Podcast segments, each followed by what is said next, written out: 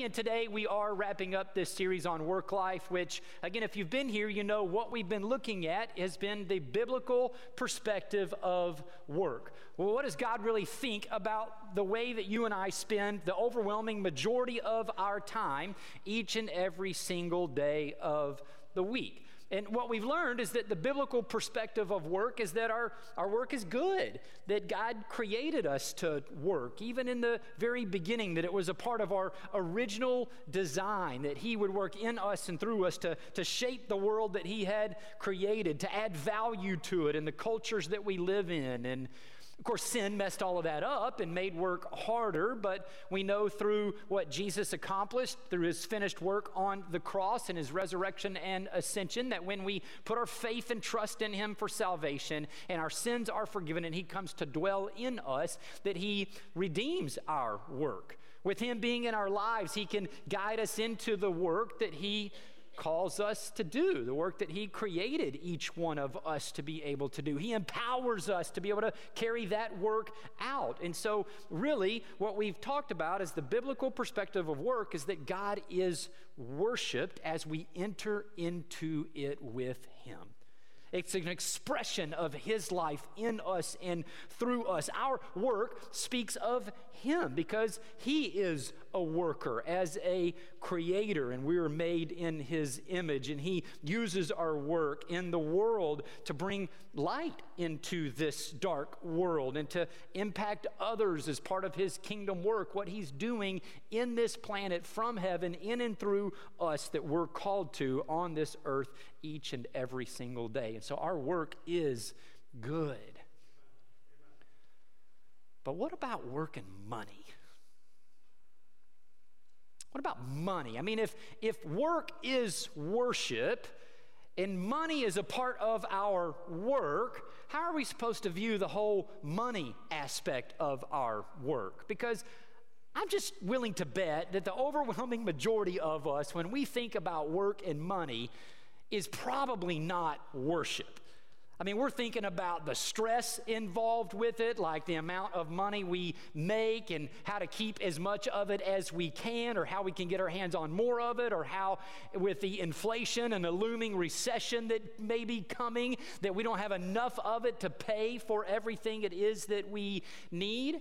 I mean, that's certainly true in my life and your life right now. It is true according to at least what they say from statistics. The American Psychological Association reported not very long ago that 72% of us, I mean, three out of every four of us, are worried and stressed about finances today. This is something that's on a lot of our minds right now when we think about work and money. You know, I think a lot of us also, when it comes to work and money, think about, well, the identity that it can bring us. If we were finally just able to get here, if I could earn this much money and acquire these particular things and, and be able to dress this certain way or have this certain kind of house or vehicle, then it would speak to others how important I am. I might have some status in this world. We think of money and the way it might bring us fulfillment and satisfaction. If we could, again, acquire more stuff, we would, we would just be more happy, right? At least that's what we feel a lot of times when it comes to work and money.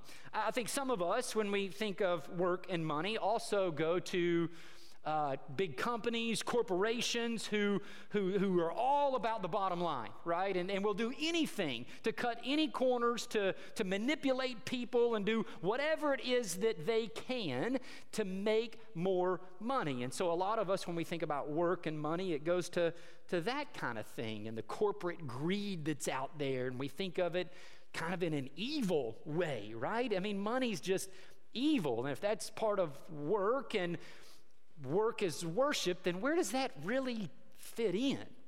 Especially with all of these ways that we can think about and the stress that it can cause in our own lives. And so, again, if the biblical perspective of work is worship and money is a part of our work, then what role does it really play? That's where we're going to dive into God's Word and see if we can come to see it from God's point of view. And the first thing that we really need to see is that even though money can certainly, um, or a lot of problems, excuse me, can be associated with money, The biblical perspective of it is that money's not really the problem. Money's not actually the problem. In 1 Timothy chapter 6 verse 10 the apostle Paul says for the love of money is a root of all kinds of evil. He says some people eager for money have wandered from the faith and pierced themselves with many griefs. So a lot of times we quote that verse as saying money is the root of all evil, but of course, as you heard me read it and you see it on the screens, that's not what it says. What it says is the love of money is a root of a lot of different kinds of evil right? It's greed that it's the problem. I mean, it's when, when we approach our jobs because we love money and we just want more of it because we've got to acquire more of it to bring us satisfaction. We've got to get more of it to bring us security. We've got to have more of it to bring us that identity. It's when we go to work to earn more of it out of the love for money and what it can bring us, that is the problem. That's where all these kinds of things that bring a lot of evil and darkness into our lives and our businesses and throughout the world come into play. But here's the deal.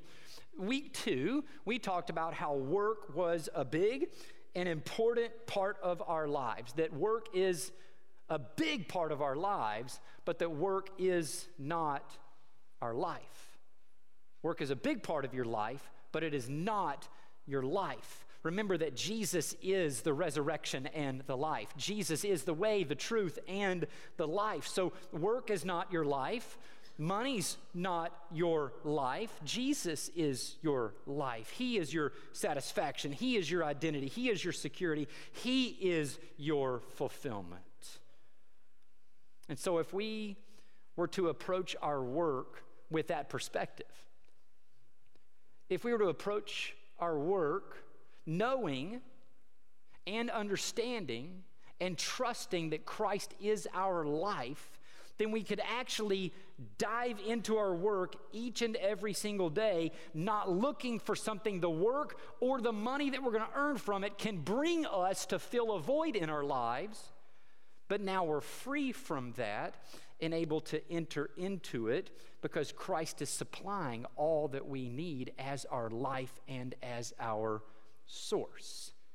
Approaching our work with Christ as our life is the ultimate key to making sure that we're not trying to get something from money again that we feel like we're sometimes missing. So so this is important for us to remember because we're all going to feel that emptiness every now and then. We're all going to feel the lure of needing more money to fill a void, you know, that we do have in our lives from time to time. But we've got to remember that that is ultimately Satan at work in our lives to try to deceive us, to try to, to rob us of the life that he knows we already have in Jesus. He's trying to convince us that Jesus is not enough, that money's going to bring us something that Jesus isn't providing us in that moment. He's going to say, See, you feel empty. Jesus really isn't able to come through for you in all that you need, but this money will do it for you. The things that you can buy with it will do it for you. The status it will earn it will do it for you. And Satan is behind all of these things, deceiving and, and scheming to be able to try to steer us away from the life that he knows we already have in Christ. And so this is the first thing that we've got to see from a biblical perspective is that again, money's not really the problem. Money's not the root of all evil. The love of money is. Money makes a terrible God. But Jesus is a great God. That's why he is our source. He is our life, which leads us into the second thing we need to know or remind ourselves of when it comes to work and money and the stress of paying bills and keeping up in this world that we live in. And that's this Scripture is categorically clear that God is our provider, God is our security, not our money and how much we have in our bank account. One of my favorite passages in Scripture that I go to to remind myself of this, and I'm sure you do as well, is found in Matthew chapter 6. And here's what Jesus says, beginning in verse 25 He says, Therefore, I tell you, do not worry about your life, what you will eat or drink, or about your body, what you will wear. Is not life more important than food, and the body more important than clothes? Look at the birds of the air. They do not sow or reap or store away in barns, and yet your heavenly Father feeds them. How mu- are you not much more valuable than they? Can any one of you, by worrying, add a single hour to your life? And why do you worry about clothes? See how the flowers of the field grow? They do not labor or spin, yet I tell you that not even Solomon, not even Solomon in all his splendor was dressed like one of these. And if that is how God clothes the grass of the field, which is here today and tomorrow is thrown into the fire, will he not much more clothe you, O you of little faith? God is our provider our ultimate provider, if He takes care of the birds, if He manages and takes care of the lilies and dresses the fields in this way, and you are that much more valuable to Him, and you are, no matter who you are, no matter where you've been, no matter what you've done, that's demonstrated through Him going to the cross for you, He will provide for you. The Apostle Paul in chapter 4 of Philippians, beginning of verse 19, says, My God will meet all your needs according to the riches of his glory in Christ Jesus. Notice what that doesn't say. It doesn't say my God will meet some of your needs, and it's up you, up to you to make sure you get all your other needs met through your work and through the money that you earn, right? God will meet all of your needs according to the riches of his glory in Christ Jesus. So if you're one of the 72% of Americans right now who are stressed about money, who are stressed about the economy and the inflation and the possible recession that might be coming, be reminded today, guys, that God still sits on his throne. Just because things have changed and there's a little bit more inflation and we don't have as much money in our pockets and we're worried about all of those kinds of things doesn't mean that God stepped off of his throne and isn't ruling and reigning any longer. He's still sitting on his throne. Jesus is sitting at his right hand, and he's still ruling and reigning. And if you are in Christ, which you are if you've put your faith and trust in him for salvation, then he is ruling and reigning and providing for you. He is meeting all of your needs through that union that you have with him and that you get to experience each and every single day of your life. Now, if uh, money isn't the problem, and if God is our provider and He's going to meet all of our needs, then does that just mean that you and I sit on the couch and wait for Him to send a drone by the house and drop loads of cash down our chimney or something like that, right? You think of the, the Hunger Games and the little uh, parachute stuff that gets dropped in because they had a need and that stuff. Is God just going to go and send money? He's, you're gonna, he's going to provide for you, right? So I'm just going to sit here and let him provide. I'm going to trust, right? That's my job to trust and let him provide. Course, that's not the way, I mean, I, I guess he could do that, right? I'm not going to say God is incapable of doing that. I, I doubt that's how he's going to provide for you, but maybe you'll get that blessing. I don't know. Here's what we do know one of the ways that God provides for us is through the work that He created us to do.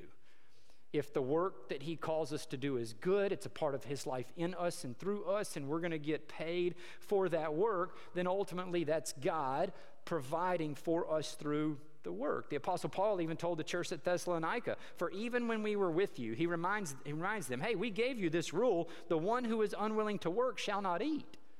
He was dealing with some idleness in the church, and he was saying, listen, God provides for our needs through the work that he gives us to do. Now, that's not one of those statements that goes, stretches to any and every situation, right? There are certainly circumstances and situations that people find themselves in where, where they can't work and need to be cared for in a different way and provided for in a different way. But I think in general, what we see is that God provides us for us through the work that he creates for us to do. I mean, the Apostle Paul even worked outside of the ministry and the work that the Lord called him to there. He said the same thing in the first letter to the church at Thessalonica in chapter 2, verse 9. He says, Surely you remember, brothers and sisters, our toil and our hardship. Remember, we worked night and day in order to not be a burden to anyone while we preached the gospel for you.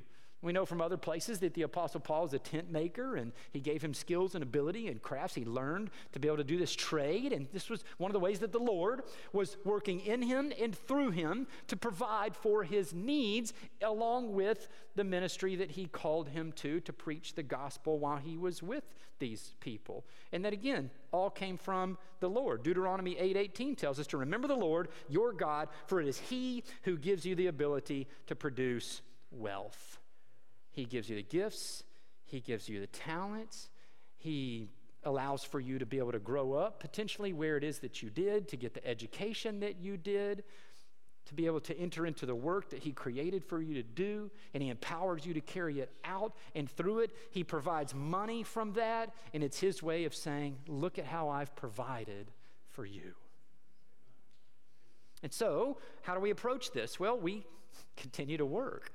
We get up tomorrow morning and we dive into our work with Jesus guiding us into it, empowering us to be able to carry it out, allowing Him to use that for us to get paid to provide for our needs. He will take care of you through it. Now, one of the things that I think a lot of us wonder about with that then is how much? I mean, if God's going to provide for us through the work and He's going to He's going to meet our needs through the work, then how much do we really need? I think that's the question that a lot of us ask sometimes, especially as Christians. We wonder about, you know, is it okay to be rich?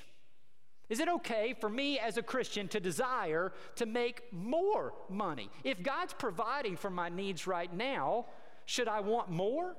Is it okay for me to want to get paid more at my job. 1 Timothy chapter 6 verse 9 says those who want to get rich fall into temptation in a trap into and into many foolish and harmful desires that plunge people into ruin and destruction. And so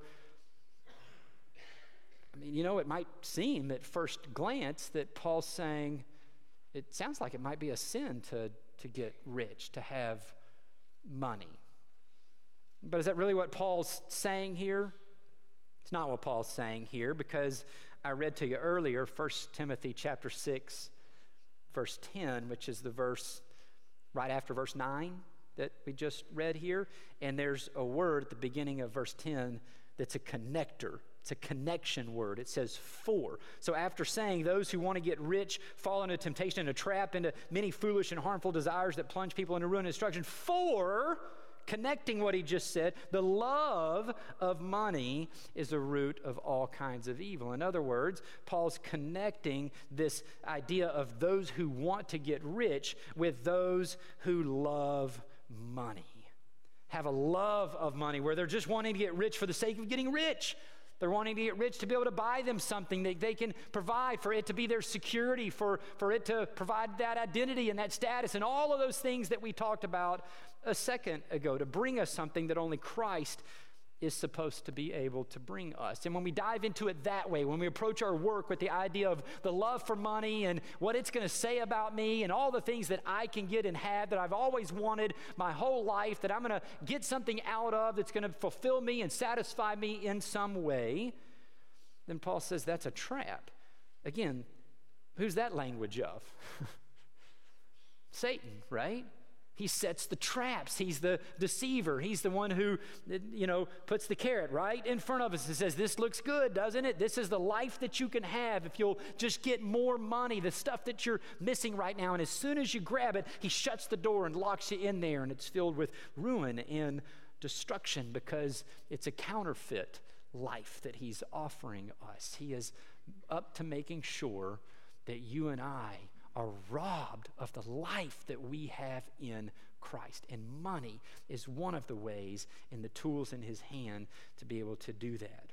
Now, with that being said, I do want you to see what the Apostle Paul says a little bit later in 1 Timothy chapter 6. So he addresses those who want to get rich and what it can happen to your life, that it can cause ruin and destruction and loving money and these particular patterns in that. But he does come back and he actually addresses the rich now. So look down at verse 17 of chapter 6, and he says, Command those who are rich in this present world not to be arrogant, nor to put their hope in wealth, which is so uncertain but to put their hope in God, who richly provides us with everything for our enjoyment. Notice again what Paul does not say here. He does not call them out for being rich. He doesn't call them out and say, hey, Timothy, get all the rich people together and tell them how bad of a people they are for having all of that money, how sinful they are for making sure that they've earned a lot of money for being rich. That's not what he says. He simply says to those, hey, tell those who are rich not to put their hopes in it. Because, because why? Because he says it's uncertain, right? I mean, we're experiencing that today, right? We've all experienced that at different times. It's never certain. No matter who's sitting in the White House, no matter who's in control of Congress or the Senate, money is uncertain. But guess who's not uncertain? Jesus, right? Jesus same yesterday, we're told. Jesus same today. Jesus same tomorrow and forever. Jesus is certain. And so that's why we put our hope in Him because we're in union with the one who is certain. And so He has provided for you, He is providing for you, and He will continue to provide for you because He won't change. And that's who you are in union with. So we put our hope in Him. We don't put our hope in riches, He says. But again, He does not say that it's a sin to be rich. He does not say that it's sin to want to make more money it's just if it's for the sake of making more money. Because what he does say next then is if you are blessed to be able to have a lot of money, what to do with that then? He says in verse 18. He says, Command them, again, those who are rich, which, by the way, let's be reminded that compared to most of the rest of the world, that's all of us right? Um, so command them, those who are rich, to do good, to be rich in good deeds, and to be generous, and to be willing to share. And in this way, they will lay up treasure for themselves as a firm foundation for the coming age, so that they may take hold of the life that is truly life. I love that last phrase.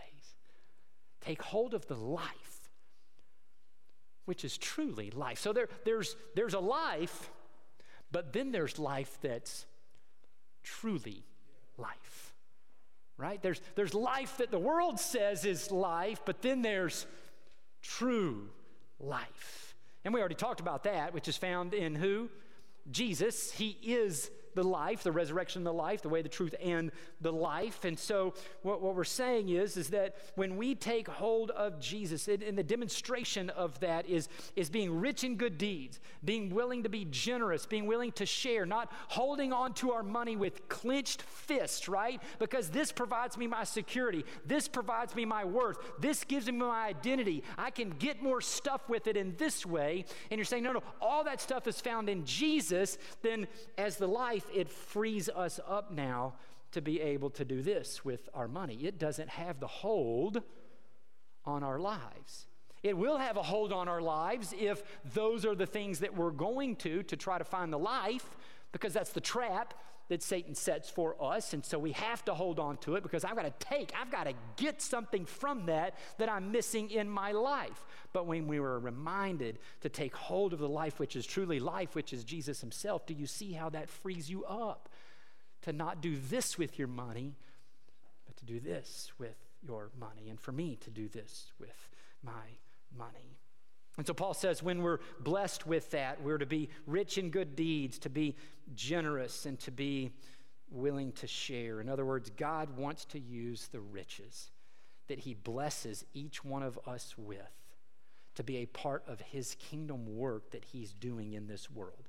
He's doing a kingdom work from heaven through us into this world. And one of the tools, one of the instruments that He uses is money. It's not the only one that he uses, but it's one of the tools that he uses. This was even the way that we see God working to fund the ministry of Jesus himself.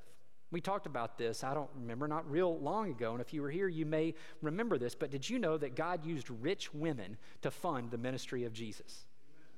He, he did. I mean, chapter 8 of Luke, in his gospel, he's telling us about these ladies that traveled around with Jesus and the 12 disciples. And after introducing them to us in verse 3, he says, Listen, these women who I just named, he says, were helping to support Jesus, to support them out of their own means. Think about that for just a moment. Jesus turned water into wine. Jesus took two fish and he took five loaves and he fed five to 15,000 people after multiplying them. Do you think Jesus could have turned something into money? Do you think Jesus could have taken some money and multiplied it into more money? Of course, he could. God could have funded Jesus' ministry through doing miracles through Jesus. Here, I'm just going to make some money to fund the ministry that I'm called to. Here, I'm going to multiply some money to fund the ministry. But do you know what God chose or who God chose to fund the ministry? People. Even though Jesus could have done it all, he chose to fund and be a part of his kingdom work by using money, an instrument, a tool in the hands of his people to fund the ministry that he sent Jesus to do. This is what he did during Jesus' time. This is what he continued to do after Jesus' death and resurrection and ascension. In Acts chapter 16, we're told that the Apostle Paul met uh, uh, Lydia in, in Philippi. And we're told that Lydia, when he described her, was a dealer in purple cloth. Most commentators me, uh, would write about that, saying that meant that she was probably a pretty wealthy woman, that she was a successful business woman, right? And, and so that's probably demonstrated by the fact that she had a home big enough that she invited all of them to come to and stay at her home and started a house church out of there in Philippi. In other words, think about this God gifted Lydia to be a business leader to be successful in business, to bring her a lot of riches and wealth, to be able to use as a tool to fund ministry as a part of his kingdom work in Philippi. And this is what God does in and through each and every single one of us today. He did it then, He does it now when He puts His life in us. I was talking to one of our members uh, today, uh, this, this week about um, a job that they used to have. And, and, and he was describing uh, the business owner, the one who had started the entire company, and how he kind of had this biblical perspective of work. He understood it and just was one of those guys that really felt like he was gifted by and really called by God to do what it is that he was doing.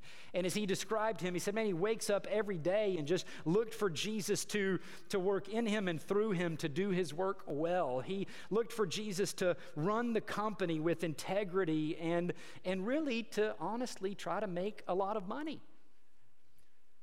Not for the sake of just making money to make money, though, but to be able to be used as a part of God's kingdom work in him and through them. And the way it tells the story is that they did end up making a lot of money. They were really successful in that. And as a result, were able to hire a number of people and to be able to pay them good wages. And God used that to be able to provide for these people and their families. One of the really cool things that stood out to me, though, is he told me that a lot of the years, at the very end of the year, they would take the books and they would calculate all the, you know, expenses and income and they would find a, the bottom line of profit that they had made. And when they had that bottom line of profit, which a lot of times was a significant amount of money, they would just take it up and divide it equally among every single employee in the entire company. It didn't matter if you were the vice president or if you were the one who cleaned the toilets, you got the same amount. Because he was allowing the Spirit to lead and guide him to just be a blessing to others. He told me about how many nonprofit ministries uh, they were able to give to, how they were able to give to their church and just bless the kingdom work that God was doing in and through these different organizations and the people around the world. And he talked about how he was rich in deeds, how he was generous how he was willing to share just as Paul had taught in 1 Timothy chapter 6. Guys, this is Jesus. This is Jesus at work in him and through him in the work that he gifted him for and created him for and called him to do and empowered him to carry out as part of his kingdom work to be a part of what he's doing in this world.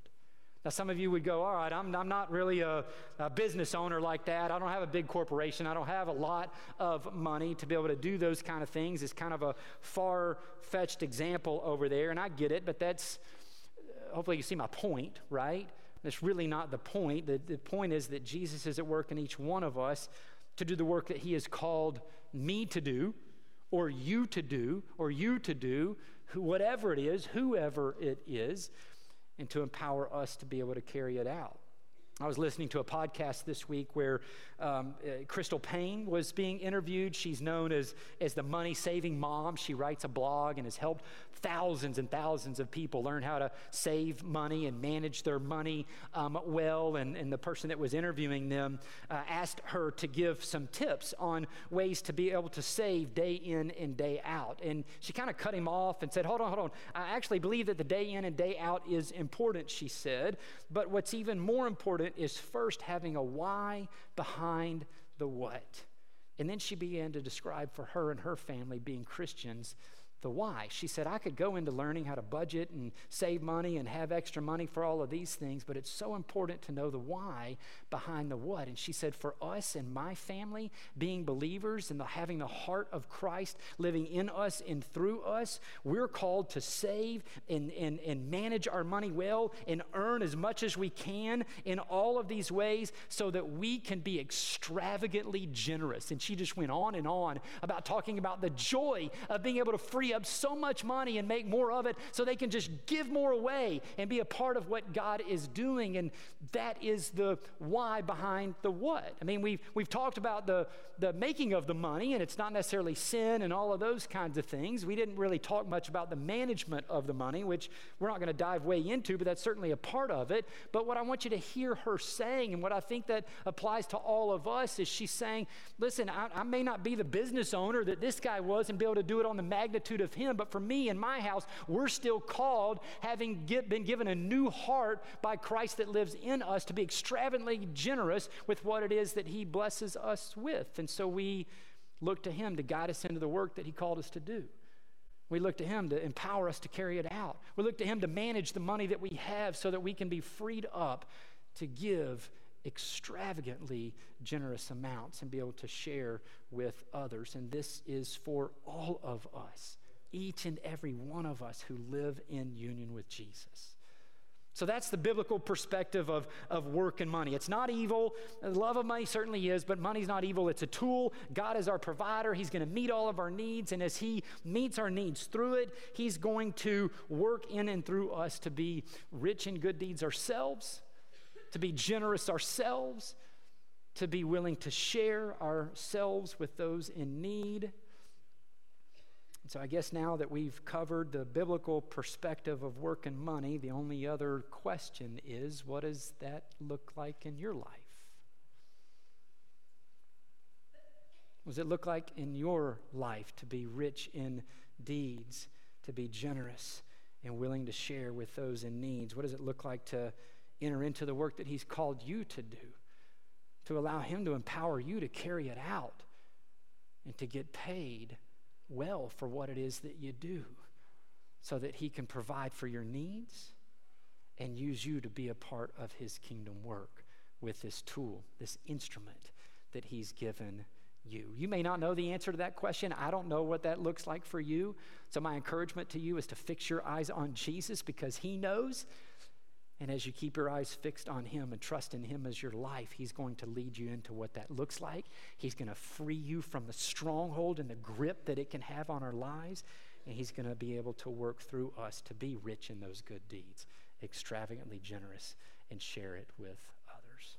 Let's pray.